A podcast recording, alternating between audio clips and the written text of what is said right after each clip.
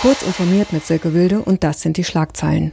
Supportende erreicht. Keine Sicherheitsupdates mehr für Windows 10 Mobile. Medienanstalt leitet Verfahren gegen Twitter wegen Porno-Accounts ein. Xbox Series X. Neue Microsoft-Konsole sieht aus wie ein Mini-PC. Und Bundesrechnungshof rügt Geldverschwendung bei Regierungs-Apps.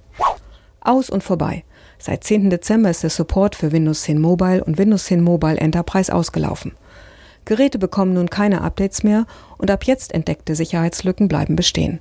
Wer also weiterhin mit einem Windows-Smartphone beispielsweise Bankgeschäfte erledigt, setzt sich einem erhöhten Sicherheitsrisiko aus. Die Medienanstalt von Hamburg und Schleswig-Holstein hat ein Verfahren gegen Twitter eingeleitet, weil auf der Plattform pornografische Inhalte öffentlich zugänglich seien.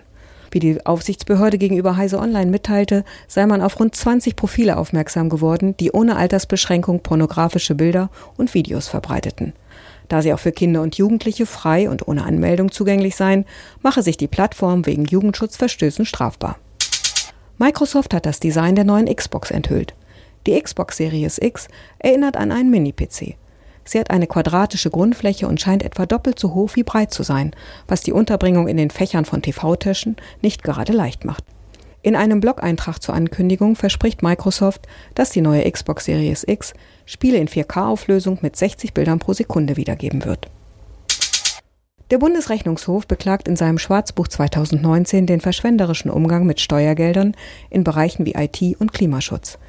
Mehrere Bundesbehörden gaben demnach für eigene App-Angebote insgesamt 4,9 Millionen Euro aus, ohne Nachweis, dass die Mobilanwendungen notwendig und wirtschaftlich waren. Der Erfolg der Maßnahmen sei ebenfalls nicht kontrolliert worden. Diese und weitere aktuellen Nachrichten finden Sie auf heise.de.